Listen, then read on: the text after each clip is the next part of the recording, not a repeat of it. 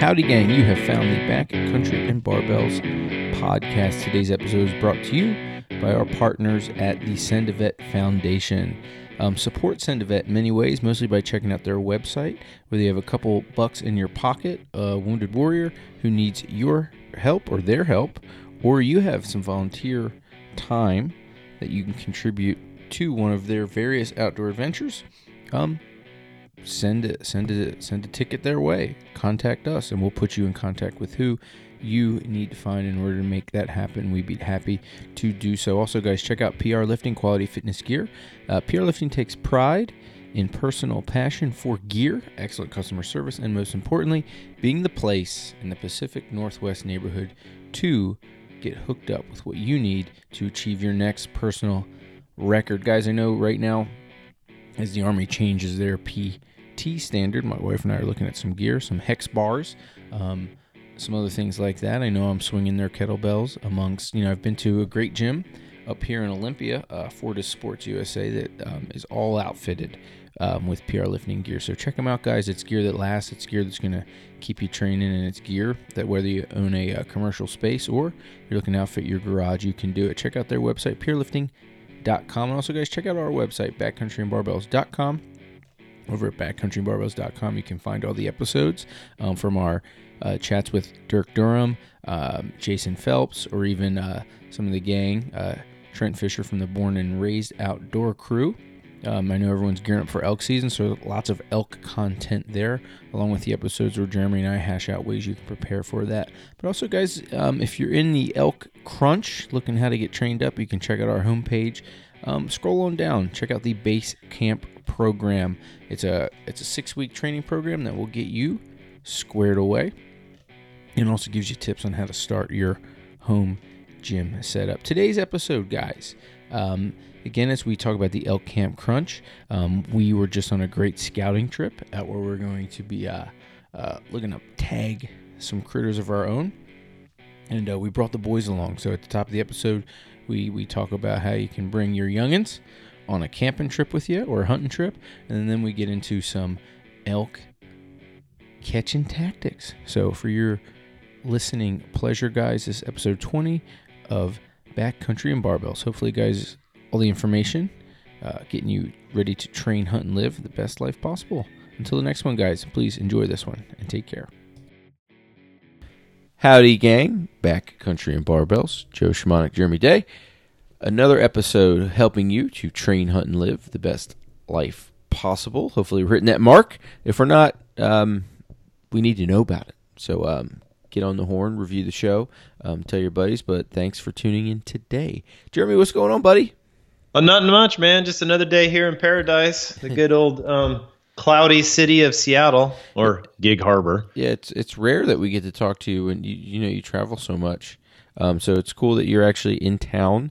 Um, and and while you're in town, um, we're all taking advantage of kind of um, I guess it's fun this weekend. You know, uh, we uh, we've been talking a lot on the show about a lot of things, and um, this weekend we're actually going to put a bunch of those um, discussions into actions as we take the boys. Um, we take some of our own critters out on a um, a scouting trip slash hunting trip um, into into the area that we're going to be um, hopefully harvesting elk here uh, coming in September. Yeah, no, man, I'm excited. Uh, the little ones are going to have a great time, and we're even going to sneak in some bear hunting. I think. Yeah, well, hopefully, and that's the thought, right? Like, you know, it'd be cool. We yeah, we want to get in and, and find some elk sign and see if that's the right spot or whatnot. But you know, uh, bears on the menu, so if um if we can if we can see one of those furry guys running around, I think that'd be fun. Um, I think that'd be a uh, that'd be a game changer for the boys. Oh yeah, man, it'd be a great experience for quite a few guys on the hunting because I don't think anybody's got a bear in the hunting crew except for me. I think. No, I think it would be neat. I was actually just watching a really cool series, and, and I suggest anyone check it out. Uh, um, Brian Call's gritty, uh, gritty Bowmen stuff. He's got a really cool uh, four parter on um, on a bear hunt that he did. I forget where he went, but um, him and his party, there were three of them in it, plus the cameraman, I believe. Um, they no, I think it was three. They they put down five. That's impressive, man. Yeah, it was. It was a. It, I would. It's a cool. It's a. Were they it- in Oregon? Uh, I don't think so. It was pretty big country. Um, uh, Might have been northern Idaho or something. yeah, you know, I'm not exactly sure where they were, but uh, check it out. It's um, uh, it's it's pretty impressive. They they they they do some work, and I guess they were um, they they were, you know, there's lots of ways you can do your camps, right? You know, you can you can uh, you can you can go big time and, and be in some kind of comfy cabin. Uh, you can set up a base camp, and then I th- these guys, um, th- you know, they had their little mobile setup, and I I thought the only thing that was tough about watching them go through that, and I, they all have their advantages and disadvantages, but man, every time they got an animal down, they had to keep moving the meat with them too, right? So. Uh, right. so it, it, it was a lot of work what they were doing. Um, they got a lot of animals down, but it's a great series. I would suggest anyone interested in bear hunting check that out. Now they were they were um, going rifle, so it's kind of a, a spot and stock deal, which they, which they were getting into. But it was pretty it was pretty cool, man. That's awesome. How did you get your first bear? Oh, dude, it's a funny story. So me and my brother-in-law, we went out. Um, I drew a special tag in Oregon. At the time, it was kind of special. It was a high country Cascade buck tag. And when we're driving over there, this was in 1999, and we were heading over to our hunt. And I look at Tony, and I was like, "You think we'll see a bear?" And he he looks at me, and he goes, "Yeah, man. The only time we're gonna see a bear if he's robbing our cooler." Okay. so so we went and sighted my rifle in and for some reason my rifle was off the windage was perfect the height was off 17 inches and i couldn't get it to adjust so you know we get out there and we're hiking along and i we're on this trail heading up to the timber and i look in front of us and about 100 yards is this big black bear he was about 400 450 pounds and he's licking ants out of a tree. And I go to Tony, I go, it's an effing black bear. And he looks at me and he goes, well, effing shoot it. so I, I, you know, I line my sights up and then I drop 17 inches and I hit, hit him and he's takes off running and he gets he goes about I, I don't know it was it was 20 seconds or so and then all of a sudden he just goes roar Mm. and I look at Tony and I go, "Man, I'm pretty sure I hit him." And he looks at me and he again and he says, "Well, I don't think he's yelling for nothing." And so we get over there and um, we're looking all over, and this is a steep canyon where we're at that he, you know he could dump over into this. So we're looking over this canyon, and we're like going, "Oh shit, this is going to be brutal." And then I happen to look over, and about 40 yards to our to the north or to the west was a um, this big big black spot. So I walk over there, and sure enough, I um, double lunged him, and he only went about 80 yards and piled up. And then it was work because we were a mile and a half in. It was 90 degrees, Mm. and we're trying to figure out. And this was um, this is an early. I think it's an early. Se- no, it was a. I think it was a September and October hunt. Anyway, it was just a hot, hot day. So we're trying to figure out how we're going to pack them back to camp. Kind of wanted to keep the skin on them to, you know, not at the time we were kind of young hunters, and um, wanted to keep the skin on and drag him back to camp. So we tried picking him up. We tried, you know, all this stuff, and we couldn't even budge him. So finally, we just tied his legs together, put a big old three inch um, round uh, log in between his legs, and we would pack our stuff 100 feet, all of our gear, and then go back and grab the bear and then drag Oh, him my. 100 feet, about 100 yards, and then we just back and forth until we finally got to camp. But yeah, man, we took it in and uh, to the butcher, and the butcher said it was the biggest black bear he'd ever seen come in his butcher shop. So, So- having gone through a couple uh, quarterings of some elk since that hunt, I mean, would you do things a little differently? Yeah, Yeah. I would have quartered them up and and got the and let them air out, you know. Yeah. to cool down. My our thought was was that if it was so blistering hot and we're in the wide open that we would you know the meat would burn. But I mean that's just when you're young in your youth and just yeah, figuring I- things I- I guess- Not harvesting a lot of animals. I guess now the conventional wisdom is, um, you know, I guess when you're in that hot situation, y you know, there's a couple. I mean, I guess when you're you're breaking down a big critter, I mean, um, there's the gutless method. You can quarter it up, and I think that I think the the the advantageous side of um of actually going full hog and, and, and gutting that critter is getting the getting the internal organs away from away from the meat so it can cool down. I was actually watching, oh, we definitely gutted yeah. it. I mean, that, yeah. that's the first thing you always yeah. do, but we didn't quarter it up and get the hide off of it, and that's what we should have done. Yeah, I was watching um I was actually watching an old episode of uh, Randy Newberg uh, doing a, a, gutless method on a on an elk, and it was pretty cool the way he uh, pretty meticulously breaks everything down, even in um, pulling the rib meat. He actually even his method of going through it, which is pretty extensive. It's a cool video as well. Um, you know, you could even pull the heart and the liver out and all that good stuff. So, uh, you know, there's all there's all types of ways to do things. Um, it'd be cool. It'd be cool to it'd be cool to get into a bear and do that. I was actually talking with some folks last night as we were doing a little play date with the girls, and they were like, "Well, why would you want to kill a bear?" I'm like, "What?" I, I, what do you mean? Conservation. yeah, yeah. You know, whether it's conservation, whether you're helping the little elkies um, and deer, um, you know, predators. You know, I'll be honest, as as we've been scouting the last two years and, and on elk and deer, um, the most sign I'm seeing is bear sign out here. I mean, there's a ton. So it seems like they're doing really well. It's just we haven't I haven't seen a bear. It would be really cool to get into them. Um, what's our best chances if we do run into a bear as we're you know in our little elk spot elk spot stalking? Um, uh, we'll have some archery gear. I guess we'll be bringing that to just sight in some things. But um, you know, what's our best bet?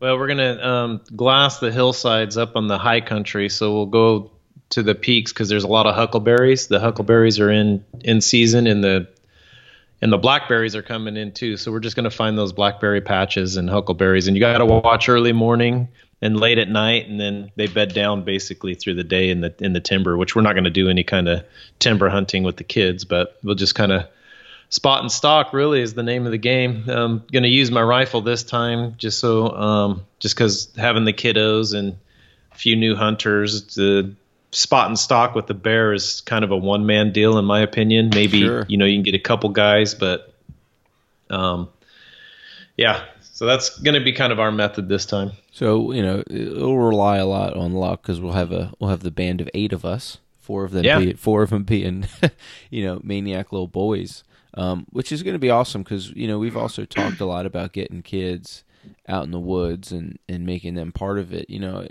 and I think that that's super important. You know, hunting hunting's really interesting, and I keep I keep going back to our earlier conversation with Dennis Dunn and thinking about some of the stuff that he was saying, and even even from a political aspect, where some folks might hear a word like libertarian, or, or you hear um, you hear discussion of guns, and you can some folks just want to pucker up right away, um, but you know if you want to keep something like hunting going, and if you want to preserve um, particular amendments like the second one, eh, things like hunting and, and exposing your kiddos to things, I think, and, and teaching them to respect things and respect nature and respect um, firearms um, is super important. And we're going to be doing some of that this weekend, and I'm I'm excited for it.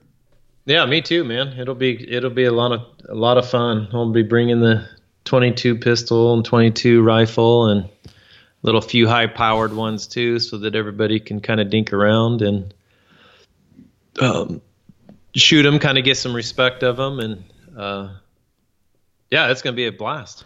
Yeah, well, we'll see how it goes. Um, but I won't lie to you. I won't lie to you. I was on the fence about bringing my son. Um, I was, you know, it's been a. I've had a lot of family time this summer, and, oh. and and you can you can imagine you can imagine, and I can imagine the dilemma, right? Where you're caught in it, where it's like, right. you know, hunting's my thing. Hunting's a place where I can get away, but then you're still caught in this idea of you still want to share it and bring some folks, you bring bring your kiddos along and, and do things that are special with them. But um, I'm, I'll tell you what was the um, the a couple things that really uh really pushed me to bring Mason out on this this trip was one, you guys um, are all bringing your boys, but two uh, Mason finally, I started talking to him about, and he's like, and we've been watching things, and he's been watching me practice calls, and um, you know, they see the bow in the garage, and and the work that we're putting in and training and stuff, and he goes, he he said, Dad, I want to, I want to go hunting. It was cool. He he That's awesome. He came to me and it's the second time it's the second time he's come to me and said he's wanted to do something. The first time was uh the first time was baseball and baseball season went really well and then um, this one was cool. So um, he's excited about the camping. He's excited to do real camping, not not grandma grandpa camping. They got like a pop up camper and they go, Oh, right. they go to the sites. You know what I mean? Where they uh they where they pack in like tuna cans next to other campsites. But, right, uh, exactly. They they do that, and um, they've done that with those guys. But uh, I was like, this is going to be real camping. We're going to be in a tent. We're going to be in the woods. Um, out in the middle of nowhere, no out- bathrooms, no yeah, that's, shower. Yeah, he, that's what he asked me. He goes, okay, well, as long as there's a bathroom. I said, well, there's not. Yeah, you got to squat, brother. Yeah. So he goes, "What do you mean?" I was like, "Well, that's what I mean." You know what I mean? And uh, so he was like, "Well, I think I can hold it." I was like, "Oh yeah, okay." Good luck with that, brother. so, so we'll see. So so this will be actually my first um, big camping trip with a with a young kiddo. So um, walk me through it, man. What can I expect having a young one with me? Oh man, it's just it, it's a it'll be just a walk in the park. I mean, it's it's funny because you think, oh, I'm not going to have all these amenities that you know that you have at home, like a toilet and all this other stuff. But when you get out there and you got to go, you just you got to go and you do, and you do your business, and it's I, I don't I think it's a lot funner and easier, honestly. Are you talking about life in general, or you're using the restroom, sir? No, I'm talking about the restroom, but I was. oh, you were talking about life. Yeah, I was just talking about the camping trip in general. I mean, not not just I, I've I've been in the woods enough to to know to use a shovel and, and get a good squat going. I think Mason will be fine there. But you know, just you know, for because there is there are some listeners I'd imagine who would be reluctant participants in taking you know an eight year old or younger or you know their first young kiddo on a on a camping slash hunting slash scouting trip. So I guess you know as a guy who's done it before, you know what are some fears or concerns or um, eh, things Well- you can alleviate with taking a young kid in the in the woods with you. Okay, yeah, no, that's a good question. So a lot of times it's when you you're ready to go to bed is when the real fear starts to kick in, right? Because you're in this tent, it's wide open, you can hear everything, um, the wind's hitting it, and kids' imaginations just start going pretty wild. So you, I mean, the main thing is just to keep them comforted and just say, "Hey, I'm here. There's nothing gonna happen." A lot of times it's the big question, especially when you're out bear hunting, is is the bear gonna come into camp and get us? Sure. you know and and so those things start to get to them and it's like then you educate them you know bears are more fearful than us you know um, they're gonna if they smell us they're gone they're not gonna come into a a camp and then I usually will lead into a story about you know when I get an animal down or something I'll I'll throw my sweaty shirt over the top of it because just that sweaty shirt will keep the predators off the cougars and the bears and all that stuff and just kind of explain to them how our human scent is more powerful at keeping them away as a repellent than um, basically anything else. So, Very cool. And, and let them know the only time that a bear is going to really attack is if you startle them and you're, um, and then they're going to kind of square up with you and rush you. But I always tell them to don't worry because I got two bears on my wall and both of them tried to come after me and I wrestled them down. there you go. There you go. No, I love So it. that you, you just got to let them know that you you know you're there to protect them, and also that nothing really is going to happen in a worst case scenario. And then you don't put them in that situation, right? Because like I just said earlier, we're not going to get into the timber and hunt bears yes. because that's when the kids' minds you know start going crazy.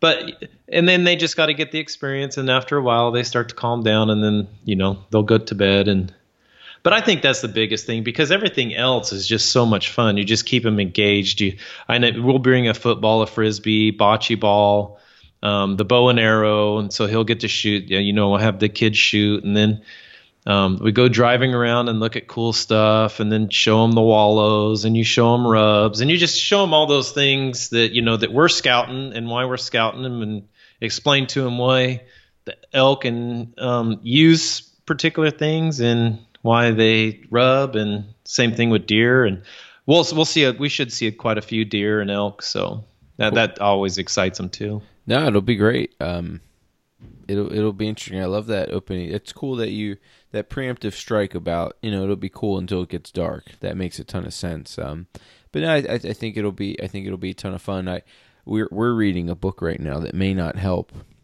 uh, Mason loves these I survived books. Uh-huh. And you know, I survived Gettysburg. I survived Nazi Germany. I survived, you know, the Twin Tower attacks. There's, it's a cool series that will walk a kid through like historic events. There's even a I survived um, the Mount St. Helens blast, which was a pretty cool one. Um, but we actually just started last night. The I survived the 1967 Grizzly attack.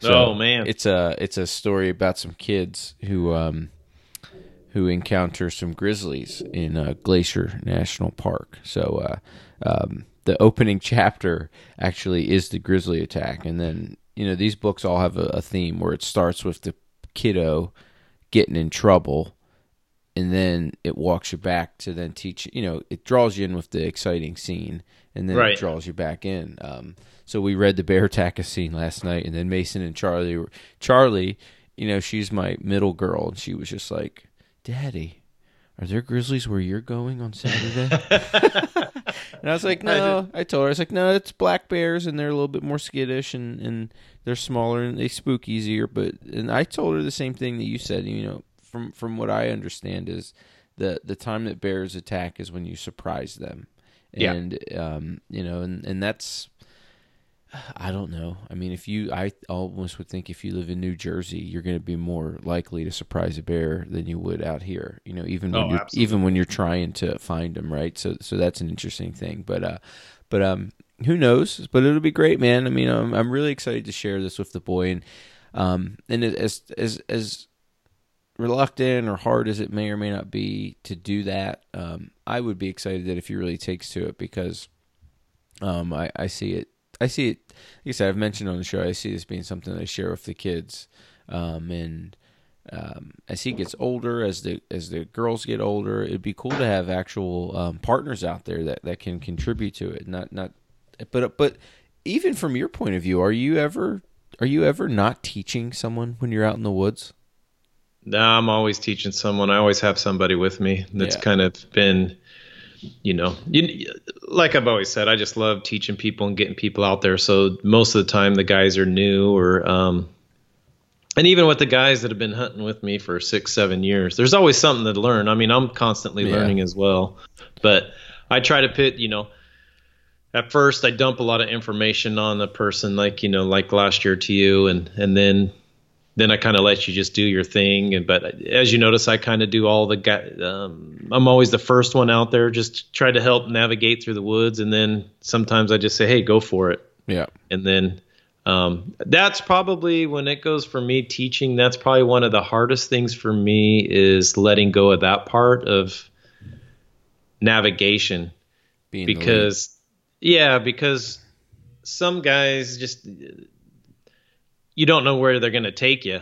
And, oh, yeah. and, and I, I, don't know if I if I did it to you, but I've done it to the other guys. But we'd be walking in the woods, and I'll whistle and I'll point another direction. Sure. so because it's like, hey, you're going into some real. You got to kind of look ahead of where you're going, and sometimes when you're new and you're just you're the guy in front, you're going to take us into real thick, nasty stuff. And I've already been in a lot of that thick, nasty stuff, so I'm like, uh, go this way. well, I experienced that. You know, we were we we hunted we hunted the elk camp last year, and then blacktail, and then I went out and did a solo late season deer. Um, and I kept doing that. I kept walking myself into some thick, nasty stuff. But you know, you, you live and learn, right? And and that's that's the way you do it. I'd imagine it would be the same as I start getting confident enough to to get my boy out there and teaching him some things. So, but um, so yeah, and and so you know, there's still like me. I'll I'll take my daughter and my sons on the rifle during the rifle seasons, and we'll go out and hunt the archery time is kind of my time. And you know, you talk about that, you know, kind of getting away from the family, but that's archery season for me. But now that my oldest son's older and, and he can join camp and he's going to be old enough to kind of carry the weight in a lack of better terms as far as if you get an elk down being out there for long days, high endurance. So the best time to take your kids out, in my opinion, are like these bear hunts where you're doing a little bit of road hunting and glassing, spotting, and stalking because they can sit there and throw rocks and take sticks and smack you upside the head and try to sword fight you while you're trying to scout. But um, and then the rifle season for deer is a good one. Elk hunting, I think it's kids once they get 13 to 16. That's a good time for that. That's my personal opinion. Some Sure. people like to get their kids out there earlier on the elk hunt. But Well, I um, look at elk. I look at elk as like a business trip. Like even like I remember last year hunting with you guys. You know, you're you're going to turkey camp to have to have fun, right? I, Yeah. And I thought of that. You know, you bring a cooler, you have a good time back when you get to camp, and it's a good time. But I remember coming to elk camp. I didn't. You know, there were no. I did not bring an adult beverage. I was just. I'm here. I'm ready because to me, elk camp reminds me of football camp and that that's why and because it, it's just such a and and I think the way it went down last year, just getting getting to feel that pack out um, confirmed that for me. So that's the one thing too that I was also thinking like, man, you know, the country's pretty tough. Um, the animals are pretty tough. The pack out's pretty tough. I mean, uh, there's nothing easy about elk camp. So uh, that's one reason I was a bit of a, you know, reluctant participant in including and including the boy a little bit. But you know, this idea of bringing him on the scouting trip to see the terrain because we're going to be tackling it a little bit differently, I think is, I think it's cool, man. Um, I, I'm glad that um, I'm glad that you guys are all bringing your boys. I'm glad we all decided to do it. I think it'll be, I think it'll be a great time, man. I, I agree. Cool. And the kids will have a blast. Well, and if they don't, they're stuck out there and they have to get through it anyway, right? So That's it, we'll man. Titus is always he's he's a little nervous at first, and like he's even nervous now. Dad, I'm. What what about this? What about that? And I'm like, I'm here to protect you, son. That's my job. Yep, that's So it. and I'm and I'm gonna do it to the end. So he goes, well, what if what if something happens and the bear does attack us? I said, you take off running and I'll wrestle the bear. it will work it out. Very cool. Well, with that in mind, though, it's not just a the, the main objective is is scouting um, the area to to just you know it it familiarize yourself with the area, which is a, a spot that you've hunted before, and and and, and look for some some elk signs. So uh, again, let, before we let's let's we'll transition into the elk elk topic, which I think would be cool. Let's let's say you're more of a guy in my shoes. You're still pretty new um, to elk. Uh, maybe you haven't picked up um, a mentor like yourself who is going to be kind of walking into a spot and teaching you a couple things. Eh, But you are still someone who's on a, on a limited time budget. You know this idea of of e scouting seems to be a pretty big one where you can you can look at a unit and you can kind of proactively with things like OnX and, and other other um, technology actually do a lot of pre scouting and actually um, get spots and and do a lot of the legwork that we're gonna ultimately do this weekend for a front standpoint, but you can do it from from your screen. Uh, do you have any things that we should be looking for before we even go out there, um, or tips to kind of utilize Google Earth and and OnX to to kind of um, to kind of focus your attention when you are going on a scouting or hunting trip? Yeah, so basically, what I will do is um, pick a unit, and then um, I try to talk to people as much as I can. A lot of the units that I find, I've I've talked to people, and they say, "Hey, man, I hunt this during the rifle season, this, this, and that," or "Hey." I have a cousin that's real successful over there in the archery season, and they're in this area, and blah blah blah. So I kind of try to pick people's minds, you know, over the course of the year, and then as as I look for an, a specific area and where I'm going to either camp out or hike into and, and to hunt, what I always look for are heavy timbered north facing slopes that some of them will face east and some of those north slopes will face um, west. I try to find an area where you have a ridge system that's going east and west and then you have fingers going off in the north, and then there's kind of like a big, uh, what would it be, like a little gully or a valley that's facing north that has east facing slopes and west facing slopes. and they're heavily timbered. And then on the south facing slope, it's open terrain because what I've found over the years is a lot of the elk come up on the south, they'll eat, and then they'll go bed down on the north. So I look for those little pockets, and you can kind of just think of it as a U shape that's facing north and northwest and uh, north, west, and northeast. And so I look for those kind of pockets, and then I look for okay, how am I going to get there now? And so I follow those ridge systems to see if there's a, a trailhead, a road, or some way to access it. Sometimes you don't have either one, so then um, you're going, okay, well, once I get there, I'm going to have to just dump in the woods and, and, and get it done. And then so after I find those kinds of slopes and areas in the high country, then what I'll do, if I can, I'll take one day and I'll drive out there to make sure that I can actually get into that area and that specific point because especially in our our neck of the woods, they're all old logging old timber roads. It's sometimes on the map it shows that it's accessible, but it's not. So you get there and um, say it's going to add another two or three hours to your hike. Well, you want to know that because a lot of times you're getting there on a Friday and the opener's on a Saturday, and the last thing you want to do is have to do a last minute audible. Sure.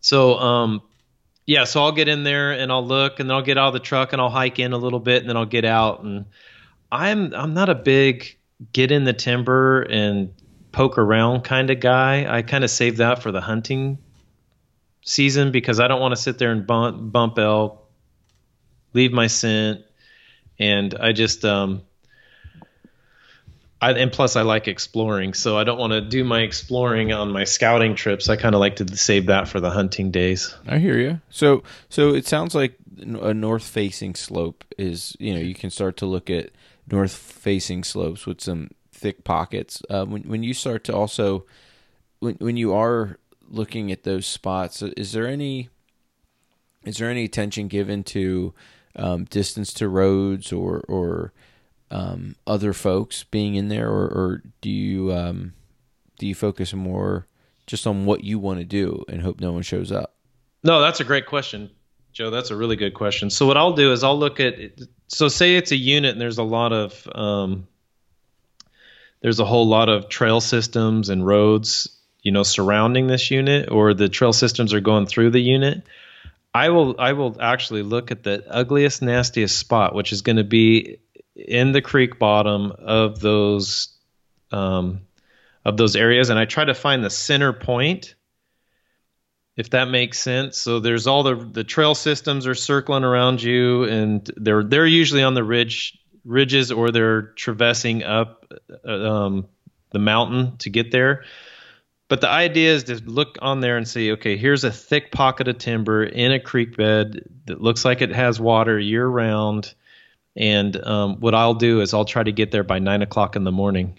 So basically, I'm not hunting with everybody else on those road systems or trail systems. What I'm doing is trying to get my way down to that ugliest, nastiest hole, and then I'll wait there. Because what happens is everybody's pushing these elk, and like it, they're kind of like a oh, what is it? Um, they're doing like a push hunt, in lack of better terms, without really doing a push hunt because they're all taking the path of least resistance and, and just walking the ridge and look, you know, glassing and all that other stuff. So they're pushing these elk. Their scent is all pushing it down into this one spot.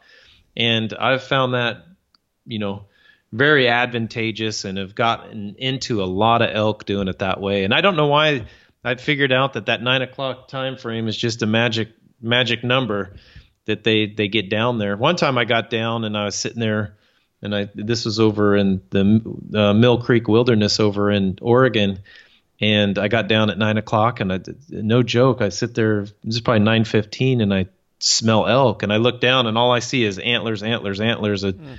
and then I ran after and got down there, and anyway, I'm running up in ridges and down ridges, and there was 150 head of elk, and they were all down at the spot where I picked. Big old herd. And there, yeah, huge herd. There was like you know, and I'm flock counting or you know herd counting. So I think there was I counted 37 bulls.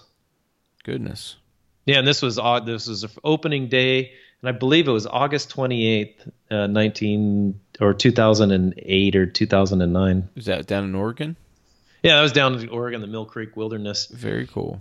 And so that's why I try to hunt, you know, if I can at wilderness units. And that's a lot of times they have trail systems all over the place. And then I pick that deep, nasty hole. Well, I've heard I've heard folks talk about that nine o'clock time being a, a good way to go because, um, you know, when you're catching them early, early, you know, you know, early bird gets the worm all that stuff and that that you know pre sun hunt, but in the morning, uh, you know, you're catching the elk in a bit of a transition where they're getting where they're going. But I'd imagine by that nine o'clock hour, you know, that's where they're they're bedded up. That's where their little harem is, and that's probably if you're going to be using calling tactics, um, especially if you're going to be trying to mimic other male elk, would probably be a good a good a good time to use that because you're essentially walking into their kitchen, right? I mean, yeah, absolutely. That, has been their that's been their bedding ground that they've probably established for that day. And then if you come in there and get get aggressive with them, I'd imagine that that that those bulls will have no no other option but to to defend it, right?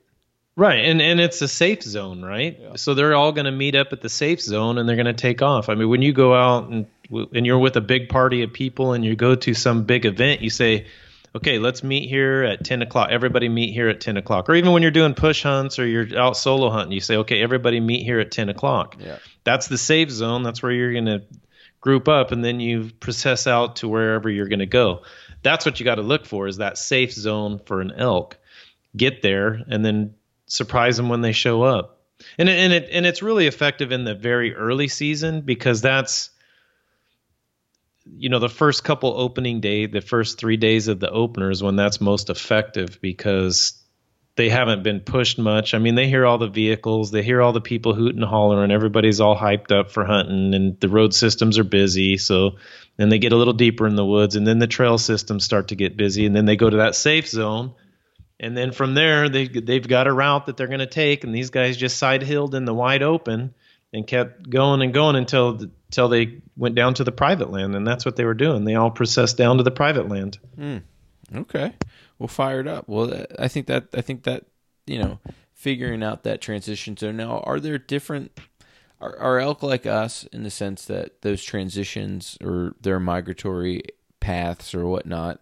I mean, do they essentially look for the path of least resistance? I mean, that's why I imagine those old, an old skid road or an old logging road is, is probably a great spot for them to travel along with the clear cuts.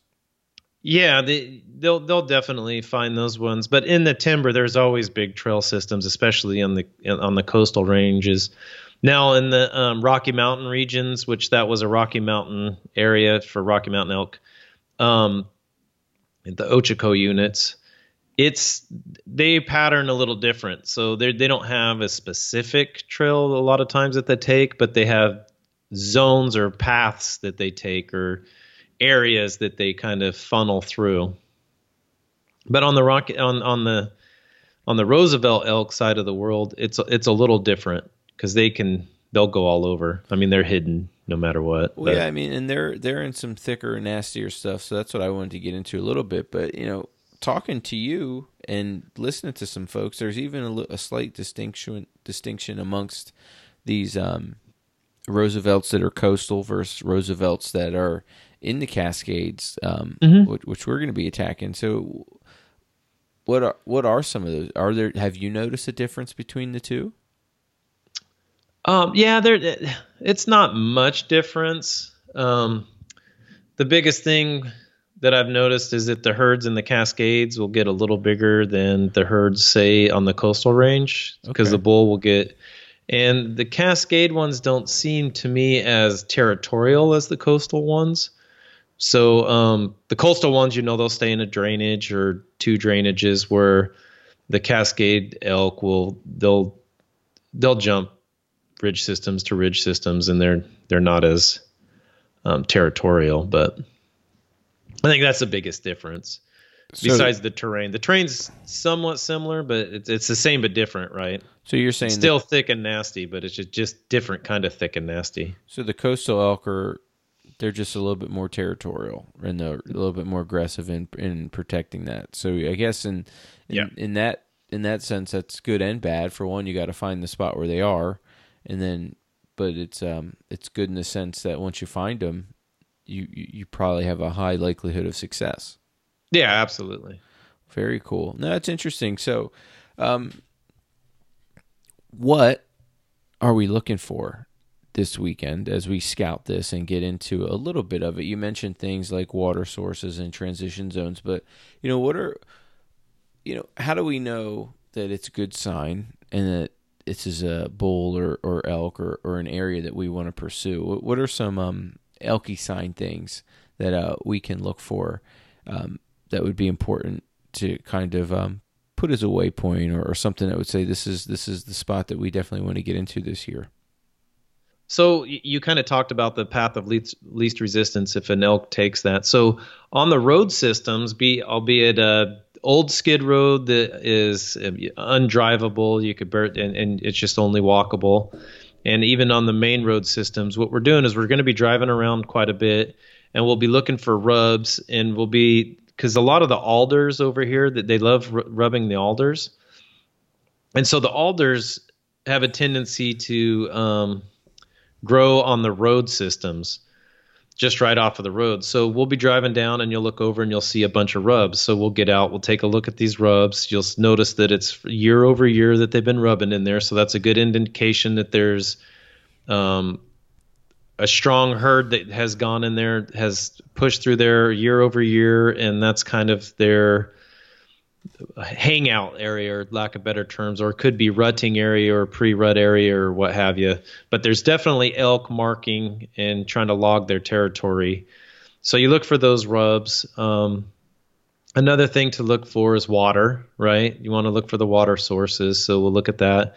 And also, when you're dealing with the coastal range and the Cascade range, we have clear cuts, right? That's the main. Um, that's the logging industry does a good job of going in and cutting that timber down and um, leaving behind an area with no timber. So with that, you're looking for new clear cuts, um, older clear cuts, and um, you know those reprods that are in between three and 12 years old sometimes you know one year it's easy to hunt and the next year it's just so overgrown so we're looking for all those kinds of things where the elk might be um, holing up or uh, marking territory or just kind of going through and a lot of times that you'll see the hoof prints on the road because they'll take the road as a travel corridor to get to areas quicker well i'm, glad you brought up water because water seems to be this will sound stupid. I hope it doesn't, but of utmost importance to elk. I mean, they're they're a big animal. They need to water pretty regularly, as opposed to some other um, smaller hoofed critters. So, uh, attacking those water sources is is a is a big deal.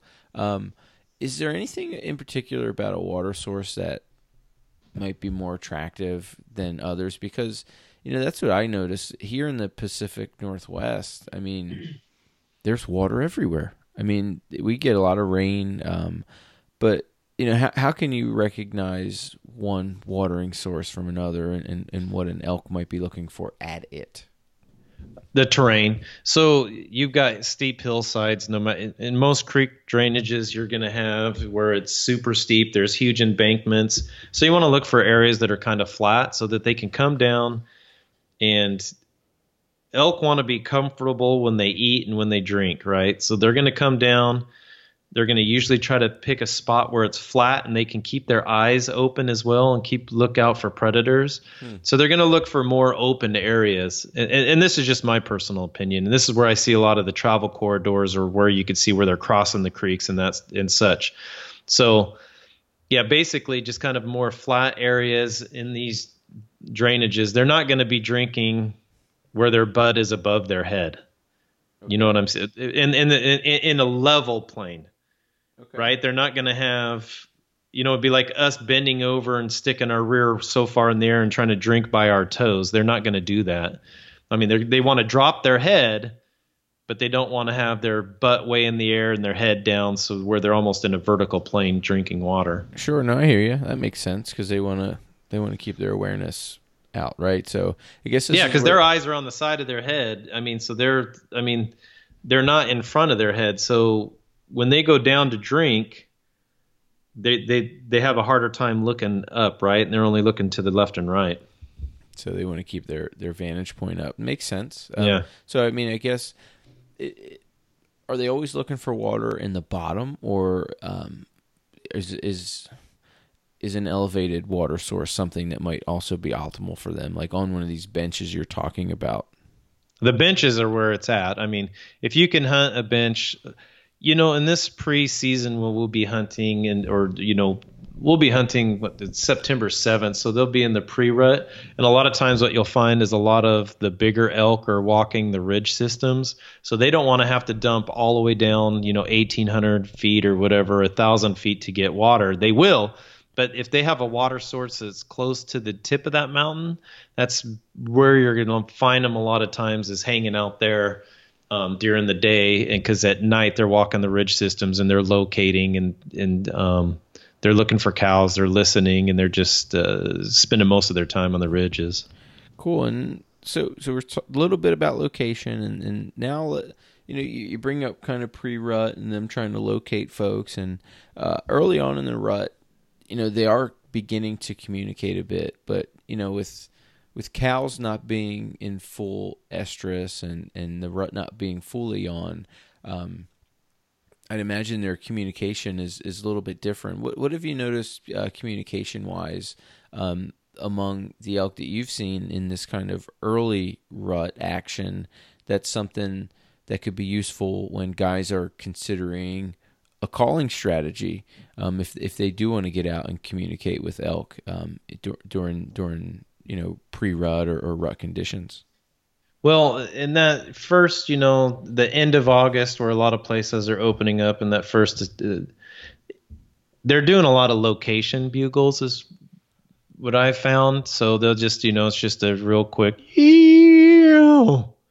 and then you'll hear maybe one or two elk, and usually they only do one. They'll they only call one time, and then all they're doing is like, "I'm here. Where are you?" And then here's a response and here's another response and then they go back to business and then um, basically it turns into a spot and stalk game. Um, you could wait you, you know take you an hour or two hours to get there and do another location and sometimes they'll respond back. So that's what i found that easier. It's sometimes you find those bulls that are super aggressive and they're ready to go. Uh, say maybe they got their and it's usually a satellite bull that's been kicked out of the herd from Mm. another a bigger satellite bull um, so, because what I've found is that the herd bulls usually don't come down and start kicking the satellites out until around that mid-September mark, and then they'll kick the satellites out. They don't want to waste their time with girls who ain't ready to party. Heck no, man! Why exert the energy, right? That's right. It's a, you know, it's a, you know, you think of elk and you think of people. I mean, there's a lot of there's a lot at stake for everything that they do. I mean, you think about. I was thinking about, you know, the resources that I'll put to use to just get a good training session in. Sometimes, I mean, when I first got to Washington, I was, you know, going up the road into Olympia to train with this guy Rob Arroyo, who you know is like this 50 year old world champion. He's an unbelievable guy, but I was just think, and, and I'll get to my point in a moment. But like what it cost me to go to those training sessions in terms of you know wanting to be fueled for it, wanting to be in shape for it, wanting to get the kids um, get get coverage for it, having to communicate with my wife. Like it was a costly investment for me to go do things like that, and it still is, even training in the garage. And it's the same thing for elk. I mean, everything that they do um, comes at a cost. I mean, when you Right. think of like the the resources that they have to use personally to even just grow antlers, um, everything, how big they are, and, and to go water, to go water. I mean, i everything comes at a cost to these guys. So it's no wonder that they're they're so skittish and so tough. But it's also crazy to me that they can say for like a month out of the year, screw it, because we got to get to it, right? Um, I mean, but it, it- it's just wild how how their instincts can kind of take over. They're they're just such a cool animal, man. Um, No, they're fun. Yeah. you just marvel at them in that sense that you know even though you know a lot of this has to do with trying to I I'd imagine scouting wise or trying to figure out what they're doing is for one this cat and mouse game where you're trying to find the resources that they need but they're trying to ultimately conserve and keep their own resources um, at a at a at a distance that um that they can manage, but also not overutilize their own personal resources, right? So um, it's it's a neat thing, man. They're neat animals. Oh, they're they're phenomenal and they're a lot of fun and yeah, they're going to conserve as much energy as they can because once that estrus cycle kicks in, those guys are fighting. They're, I mean, they're exerting a lot of energy. They're going to lose a lot of that body fat, and so that's why the bigger bulls, I, I think, are out just hanging out, getting fattened up to because they're going to they're going to get to business, and they have a short window, two three week window. Well, it's I think it's about a month, but um, there's only that one section that's a peak where they you know they're going to be breeding a lot within a week and a half, two weeks. Yeah. So so as we get into you, you, talked about a location bugle. I mean, I've spent I've spent um, a good bit of time this year kind of tinkering with calls. I was talking to you guys about how I would would use one as a whistle at school, and a lot of my attention has been focused on just making cow noises and um, coming across a couple resources. It seems like once you can utilize the cow noises, then you can take that information and then add some inflection and certain things to make your, your bugle noises. So um, right, I'm gonna put myself out there. I got I got one of my calls here, Jeremy. I'm, I'm, nice. I want I want to uh, I'm gonna let's start off the basics. I'm gonna make a couple cow calls and and give me you know co- coach me up a little bit. You know as we going. I would I would really like to be. I, I did notice in camp as as the guy who last year I felt for you because you were the guy who was calling all the time. So I was like, yeah, I want to put a couple skills together. So maybe I, I, could take a little pressure off of Jeremy. So I've been working. So you tell me. All right. You tell me if you think I'm ready. So I, am gonna do just a. Um, let me uh, let me bust out just a, a regular cow. Let me do that. Let me see. Yeah, absolutely. Please do. Here we go.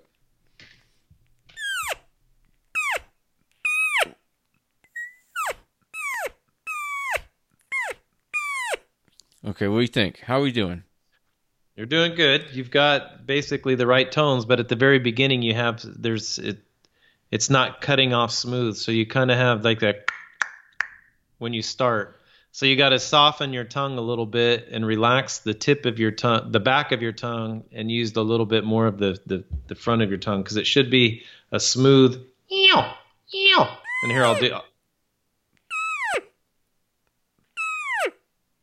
There you go.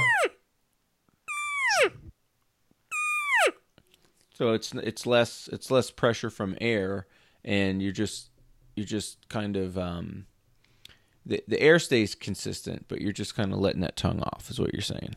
Right, and it sounds like to me like you're building up the air pressure, and then you're releasing the the cow call, and it's going.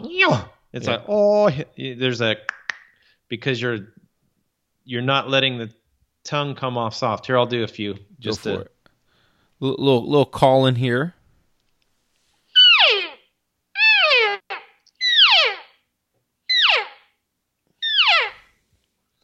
So what you might be doing is your tongue might be too flat, and you got to kind of cup it a little bit, mm. like, and then that will allow the air to come through and um, do its thing cool. And I think what's fun, it's it's so fun to to tinker with these calls and, and make some of these noises. Um, uh, I, and I've looked at a couple resources, and uh, one of the reasons we interviewed Dirk. Um, Dirk at the beginning of this little podcast experiment was because I found his stuff to be even most useful. So, um, what I ended up trying to do is what I'm really trying to do is what what he says is just that get that high pitch and then just let it off. So where that kind of started from was uh, was that kind of what he would say that mosquito noise, if that makes sense. So yeah, absolutely. And what I would do is start that mosquito noise off low and a lower pitch, and then get it to high, and I'll, I'll demonstrate it real quick.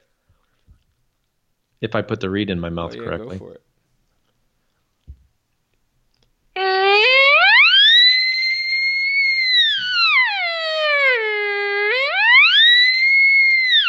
And then what you do, and what you're doing is you're training your tongue to do those high pitch, low pitch, high pitch, low pitch, mm.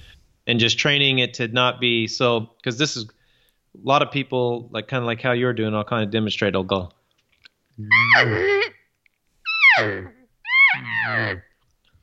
It's kind of uh, not getting that tongue cupped and doing right because you you really want it to.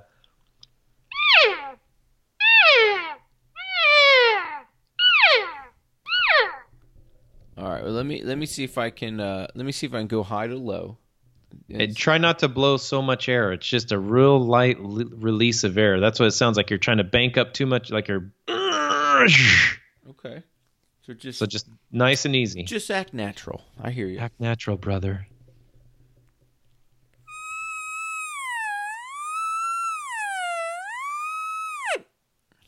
Yeah, now do the cow call.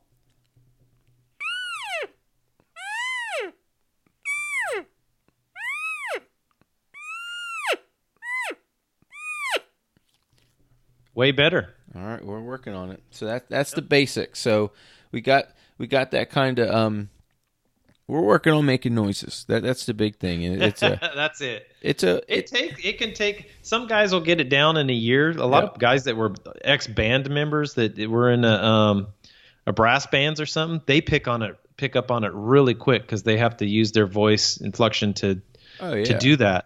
I, me, it took me several years, man. I was like the biggest fell. It just like skateboarding. It took me three to five years before I was worth the crap, and that's. It took me five years to figure out how to do a, a reed. I mean, and I'm still not perfect. I mean, it, it, it- Well, it's, it's So- if you've never played an instrument before, instrument before, and you've done these weird things where because it's weird, like you build up the pressure in your mouth, and, and you can you blow on it in a particular way, and you can you can put pressure on it. With it. There's a lot going on. It's got to fit your mouth the right way, and, and all those certain things, and and then even the tube makes it different. I mean, I remember. oh yeah, I'm I'm interested in you know look, elk bugling is one of the coolest sounds in nature, and no, nothing wrong with a cow. I mean, they're cute, and, and that's a good noise too. But man, a, a you know a lip balling, you know high pitched bugle that ends with a you know growl, you know that is a that is a prehistoric crazy sound. that's pretty cool. and everybody wants i want to be able to make it right so i'll tell you what the the the, the thing that transitioning from the cow call into that um into that bugle my my hardest part has been um getting that low tone in the beginning and then even just getting comfortable putting my own inflection in at the end it's it's it's the nuances at the end and the beginning of that that bugle that I've been been been tough to get. So it would seem though that and this is here's where my question to you is. It would seem that the location bugle for us would be the most important bugle to get together because it's still early season. They're still they're still working they're still working out where everybody is. Um, as as as a guy transitions from cow calling to maybe just getting that low level um, location bugle in, uh, what are some tips that you'd recommend in, in searching out some of those inflections and tones? Well, th- you know, the bugling can kind of be hard to because you got there's like three or four tones that you're looking for in a in one single bugle. You you know you have that low to high, and then taper off, and then the ooh at the end. Yeah. So, I mean, really, you just have to listen to um, as many videos as you can. What I did when I was learning is there was no YouTube and there was none of that stuff. So what I would do is I'd take my phone, where there was YouTube, and I'd want, but there was not not very many bu- videos on elk bugle. So I would take my phone, and I would just record my bugles, and then I'd listen to Rocky Mountain Elk Foundation had one where it was like eight minutes long, and I just listened to that over and over. Mm. And then I would take my phone, and then I would record myself and see how I sounded because what how I sound with my ears when I'm doing it is completely different than what comes out of my mouth, right? So I'd record everything and listen. And then the other thing I had was a, a hoochie mama at that time came out, and I just pushed the hoochie mama, and then I'd cow call hoochie mama, cow call hoochie mama. Then I'd use them reed hoochie mama, then the reed, because I was trying to get those tones. Yow, yow. Because in a cow call, it's you, you know you have your high and then your taper off, and so it's the same thing with bugling. Is that you have those tones and you have to get those tones right. I mean, elk will respond to you know off the wall bugles because not every elk sounds the same Sure. but to have a consistent return um, call you have to learn those those movement those those inflections. You know that, and I'll and I'll do a real quick one. It give me a second because I just putting these things in my mouth. I hear you. Well, here I'll do a, a location. I kind of went up high. That's one of them, and then another one is. Nice. So there's there's a couple different. My opinion, there's a different couple different types of oh. Back back into the microphone, sir. You there?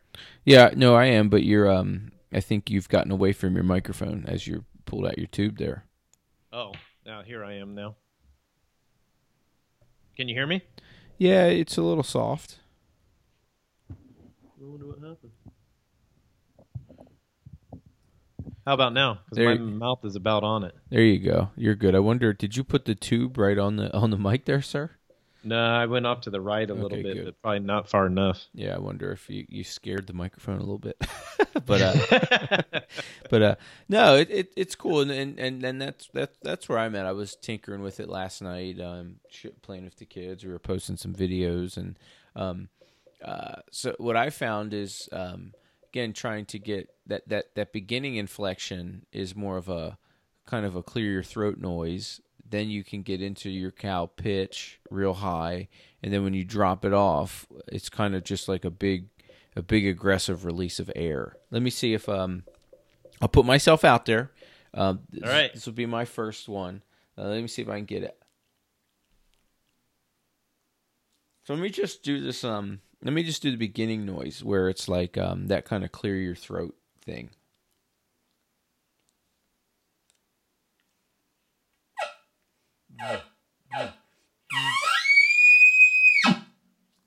What do we think? We got we got we got some noises there that can yeah, work. that's good. I think you just got to um um less on the early part and then high pitch get that high pitch a little bit better and then the whew at the end. Whew. I like doing the whew. We work it out. Yeah. I'm thinking of getting uh again uh, tip of the uh, for some uh, I've watched a bunch of videos. Dirk's videos are pretty cool cuz I like the the analogies that he puts forth. You know, make noise like a mosquito, uh, clear your throat, uh, get punched in the gut. Like those are things that yeah. I can think of doing um, that get me to kind of um, work work with it. And and also his videos are, are pretty short and sweet. You guys should check out his series. Um, but there there's a bunch of good ones. Uh, the guys at Rocky Mountain Elk, uh, Bu- the Bugling, Bugling Bull folks. Um, uh, you can look at look for them under both of their monikers because I guess they started Bugling Bull and then have transitioned to Rocky Mountain Elk Calls. But uh, uh, that's good stuff. Um, yeah, another one, a good one to use in the early season that I found is is is just the grunt, just doing just a grunt because they're basically, hey, show yourself. Drop a grunt on us. Let's hear it.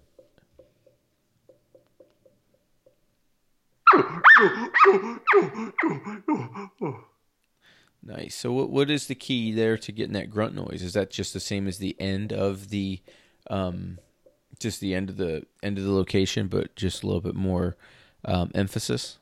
Yeah, the the grunt one is is a little bit harder because you got to get that high pitch, and then you have to get that out, and that's that punch in the gut that um, Dirk talks about because you're and then you got to get the air back into your lungs quick enough. So that's why I'm a, and I'll do it again.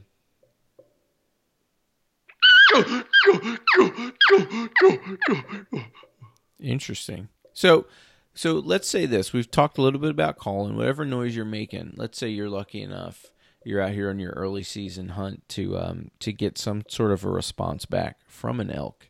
Um, what's your game plan? I've heard a couple different things and, and a couple things guys want to do. Um, but but in your experience, what what works best once you do get a response? And let's say it's a you know, let's put ourselves in, in a situation that we're hopefully going to be in when when you're in some you're in some thick stuff. Um, you're, you're into maybe a Roosevelt situation, not not a not a Western uh, um, Rocky Mountain situation. So you're you're in some tight timber, you're in some thick brush. You finally get a response, um, and it, it, seems like a bull that you want to go after. I mean, uh, I can remember at turkey season when we got the response we wanted, there was a there was definitely a different feeling in the afternoon where we sealed the deal versus the morning when we were kind of just chit chatting. Um, yeah. So so we got a guy who wants to play a little bit. You hear a noise, you got a call. Um, what's what's next? What's the, what's the step to seal the deal on this thing? So the first thing you're going to do is okay. So how far away is he? Is if he is if he's you know does he sound 100 yards away, 300 yards away, 400 yards away, anything over 150 to 200 yards? You think I close the distance and I try to close it fairly quickly, and um, then you got to hunt. You know the wind. You got to look at what you're going down. You have to you know be less quiet. Not I mean I'm not too quiet, but I don't want to be just like running down the hill to where I trip and fall and head over hills. But you want to close the distance um, as quiet as possible. And then once you get close and it's been maybe 15, 20, 30 minutes, then you let out another location. Um, what what I've noticed lately since the introduction of wolves is that they don't talk as much, and so they're not going to want to sit there and um, bugle 500 times. And it's there's wolves over in the St. Helens track now. I saw them two years ago. Mm. So they're going to pop off once, and then you have to close distance, get down to them. You want to get within that 100 yard earshot, and then do another location. And when if once they respond, if they respond, then you cut them off, you know, with more kind of a lip balm or or even a grunt or something like that. And then if they don't respond, I'll wait a little bit and I'll just hang tight and I'll be looking around because they might be coming in quiet. But then I'll I'll wait a little bit and throw out a grunt hmm. to just say, "Hey, come, get over here! I want I want to see it. Show me." Right. So that's kind of what I do. And, and you always always always always have to hunt the wind on that and it uh, it changes because a lot of times what I'm finding is that these guys are you know more down by the creeks they're I, I, don't know if they feel more protected down there. I mean, as far as where we're hunting, they used to be more on the hillsides or random areas, but now they're more concentrated on creek bottoms. So um, could be hunting pressure and stuff too. But well, it's probably. I mean, it's it's it's it's never one thing, right? So it's probably a mix of whether it's predator pressure, hunting pressure, resources are there. You know, that it's just nasty ground for them to travel anyway as well. I mean, they're big animals. It's hard for them to move around. So, you know, it, it, it's probably a good mix of all that, right? So, um, absolutely. But I imagine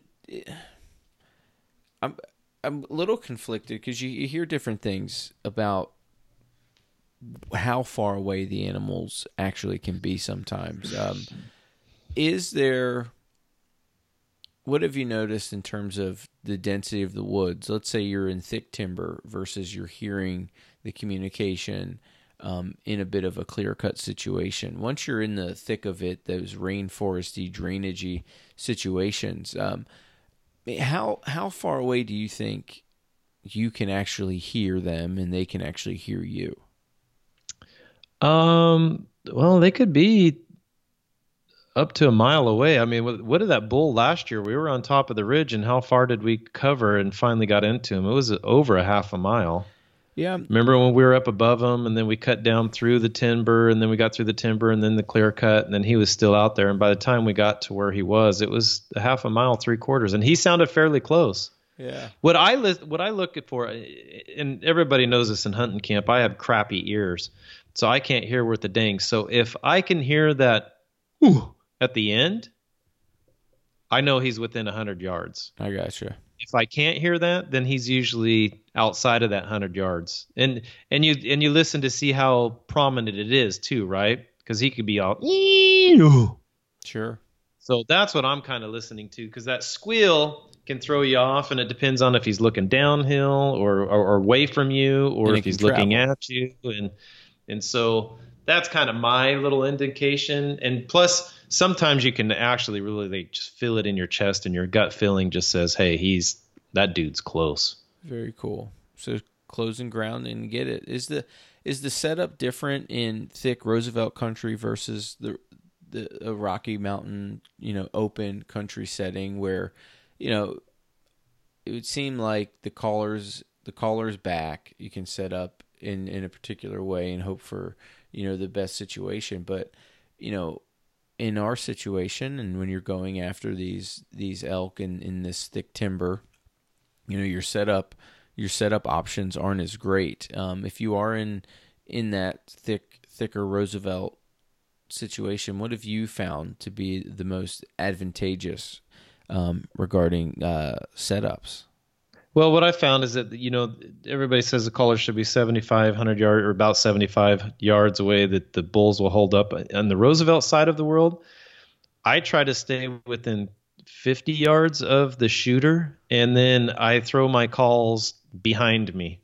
I don't throw them at the elk. You know, a lot of people f- face their grunt tubes or their cow calls towards the bull. What I'll do is, like the cow calls, I'll just cover my mouth where the cow call kind of hit the noise will hit my hand and then deflect off of there and then go two different ways. Or I'll call behind me and I'll go left, I'll go right. Sometimes I'll go forward, you know, maybe one out of the five. But um, I try to stay a little closer to the caller because those elk, Roosevelt elk, and the country so much thicker that your visibility is a little harder. So you're you want to try to get them in as close to the hunter as possible. And if you're 75, 100 yards, that gives more room for them to walk around mm. and come in. So, you know, elk are pretty amazing. They they hear that noise and they'll come to that exact spot. Wow. Where they heard that noise. I mean, it's they'll they'll be within five yards, so they know where you're at when you're calling. So I just try to mix it up and throw it all over the place. And I use, you know, with a cow call, I can do, I don't know, several different kinds of cow call noises with the one reed just by, you know, adding a little bit of throatiness to it or um, manipulating my cheeks or the air and stuff like that. Well, I'm hoping that, uh, hoping whoever's calling, um, however we're doing it, hoping that we can get a couple into our spot here um, when September rolls around. But for the time being, um, you know, it'd be fun to get out in the woods with the boys and, and tinker and practice. And I think this was a fun chat, you know, for folks who, you know, that entry level conversation about just getting some ideas started. Um, I would say if you guys are interested in calling, um, I do like Dirk's series. It's a it's a five parter. All the videos are pretty short and pretty pretty understandable. There's also um, there's a cool app um, that Elk Nut app where you can kind of download some stuff and and he gives you some tips and, and you can roll through there. Uh, what's the gentleman's name that runs Elk Nut? Oh man, I'm I'm I'm really terrible at names. Let me pull, um, let me pull let's see if I'm. Up. I want to, because that's um, that's that's a pretty good. He. It's Paul. He has a different go about where he legitimately is saying and believing that he knows what the elk are trying to communicate. Where you know guys like some guys like phelps you know they they're they're not going to try to go as in depth about what the actual noises mean and why they're doing it but um uh yeah, Elk, Elknut, he he's pretty unbelievable. He and he's fun to listen to, man. Yeah, well, he's so he's, he's been, a hoot. He's been doing this for a long time, and uh, yeah, his name is Paul. I just can't remember what his last name yeah, is. Yeah, so check uh, Google Elknut. That's a decent app to go through, but there's a ton with it on YouTube if you're interested in calling. And honestly, man, I mean, you gave me a bugle tube last year. I've bought a couple of reeds. It's fun to just have it around the house, and the kids um, the kids the kids like to make the noises and try and do it. And to be honest, even without a reed, it's fun watching my kids just try and do it. And um, without any instruction, um, they do a pretty decent job of making the noises. So it'll be fun to get the boys out there to, to practice some of that. But um, Jeremy, well, and, and one one advice I give everybody that um, if if you haven't had a chance to figure out how to do the mouth reed or and that. Just get an external one reed. They're a little easier to use. You should figure that one out within two weeks. And then if you don't have time for that i mean just get the hoochie mama and practice with it and and figure the tones out on that. And if you're not calling with the mouth reed this late in the game then you're going to be you know you're going to be forced to use a hoochie mama or a, a bugle tube with the um, with that external reed on it. But um, mainly is just figure out the tones. Well, and, just practice. Put yourself out there. It's it's it's interesting to to actually do it. Um, and it'll be it'll be fun. You know, it's just you get you got to do it. You know, you can watch YouTube and you can get all the apps you want, but you you have to just put the practice, in, and eventually you got to put your your lips to the tube and do the first one out in the field and hope for a response. So um, get out. And what there. you could do is just get the Elk Nut app. It'll loop it, and then what you could do is you while you're driving down the road, you just sit there and loop it and loop it and loop it, and then you train your hearing on it, and then you start trying it, and then you. And, and, and in your car, most cars have the capabilities where it'll play through your speakers. So then you're able to um, just kind of dink around with it as you're driving to and fro work. That's what I do when I'm headed to the airport and headed home. No, that's that's exactly what I do. I love to um, I love to I keep it in the car, and I, I like to annoy the kids and the wife with it. To be honest with you, it's just fun to do. You know what I mean? So yeah, I do it outside and just get my neighbors thinking, "What the hell's going on?" It must be some kind of season because every year around this time he's out there doing that. That's it. That's the way to go. um, so very cool. So you know, get get your scouting going. Look for them north face north um north facing slopes. Um, try to find their water source and some nice benches. You know, it sounds easier said than done. Um, if you can if you can get onto some transition spots, that's nice and um, that that'll be helpful. But in terms of your calling, um, start simple, find a resource, um, and and begin making noises. I, I really like the the mouth reed go about. It just seems to make sense, especially if you're going to be to be archery hunting. Plus, it's a it's a fun and expensive thing to keep around the house to keep you busy. But uh, Jeremy, as we tie this episode up and consider our our, our our last action review here. Um, if there's some takeaways that folks need to get onto um, to help them get onto elk, um, what do you think they might be? Well, just you know, when you're e scouting, look for that safe zone and try to be there at about eight eight to nine o'clock, and um, wait for them to show up. The other thing is, if you know when you're when you are cow calling, make sure you have the tones right because if you don't have the tones right, and you have a bull coming in and he's hot and he's bugling and, and you're spotting and stalking and you're getting up to him and then you do a cow call and you don't have those tones right, you'll blow them into the next county because mm. they're looking for specific tones. Okay. So just be be sure you know that be sure that you're 100% confident on your calling before you start calling because I've seen it way too many times where guys will get out there and they've practiced and they practiced and then they get into action and they do the wrong tone and then you're the hunt's over. Mm, we don't want that to happen, so, sir. So make sure I mean you'll know you you feel 100% confident in your calling. You still want to practice and try to do it, but if you have a hot bull and you hear him up on top of the ridge and you're not 100% on your cow call, I would just turn it into a spot and stalk game, but well there it is. We'll get it folks. So there's all kinds of ways to do it. We'll have a bunch of guys in camp, we'll have a bunch of kids on the camp um, before we get into elk camp, but uh, it's coming to that time of year where folks are putting their time in. Um, if you think that we've uh, put our time in appropriately on this show, please let us know. Um, Five star reviews are awesome. We we'd welcome that. So get on there, check out the website backcountryandbarbells.com. But until the next one, I'm Joe Shimonik. The other guy's Jeremy Day, and we're just asking you guys to train, hunt, and live the best lives possible. Jeremy Day, thank you, sir, for another great great conversation, buddy. You're welcome, my friend, and God bless America, baby. Get it, buddy. Hopefully, you picked up some ticks, ticks, no ticks, tips, tricks, or tactics to get you ready for your next hunt or camping um, adventure with your little ones. While you're thinking about that trip, please think about going to our website, Backcountry and Barbells, and downloading the base camp program to get you ready for your next adventure or just to get you ready for, um, you know, to get rid of that dad bod, whatever you're looking for. It'll help out. But uh, also, PR lifting can get you ready for that with the gear in um, the base camp program, whether you need a kettlebell pull up bar or super band or a jump rope, maybe a slam ball. Um, you can find it at PR lifting. Also, guys, our partners, Send a Vet. Check them out if you got some spare time, some spare change, or you need help helping a combat warrior um, with whatever they need help with. Um, a is the place to go. But until the next one, guys, train, hunt, and live the best life possible. Thank you very much.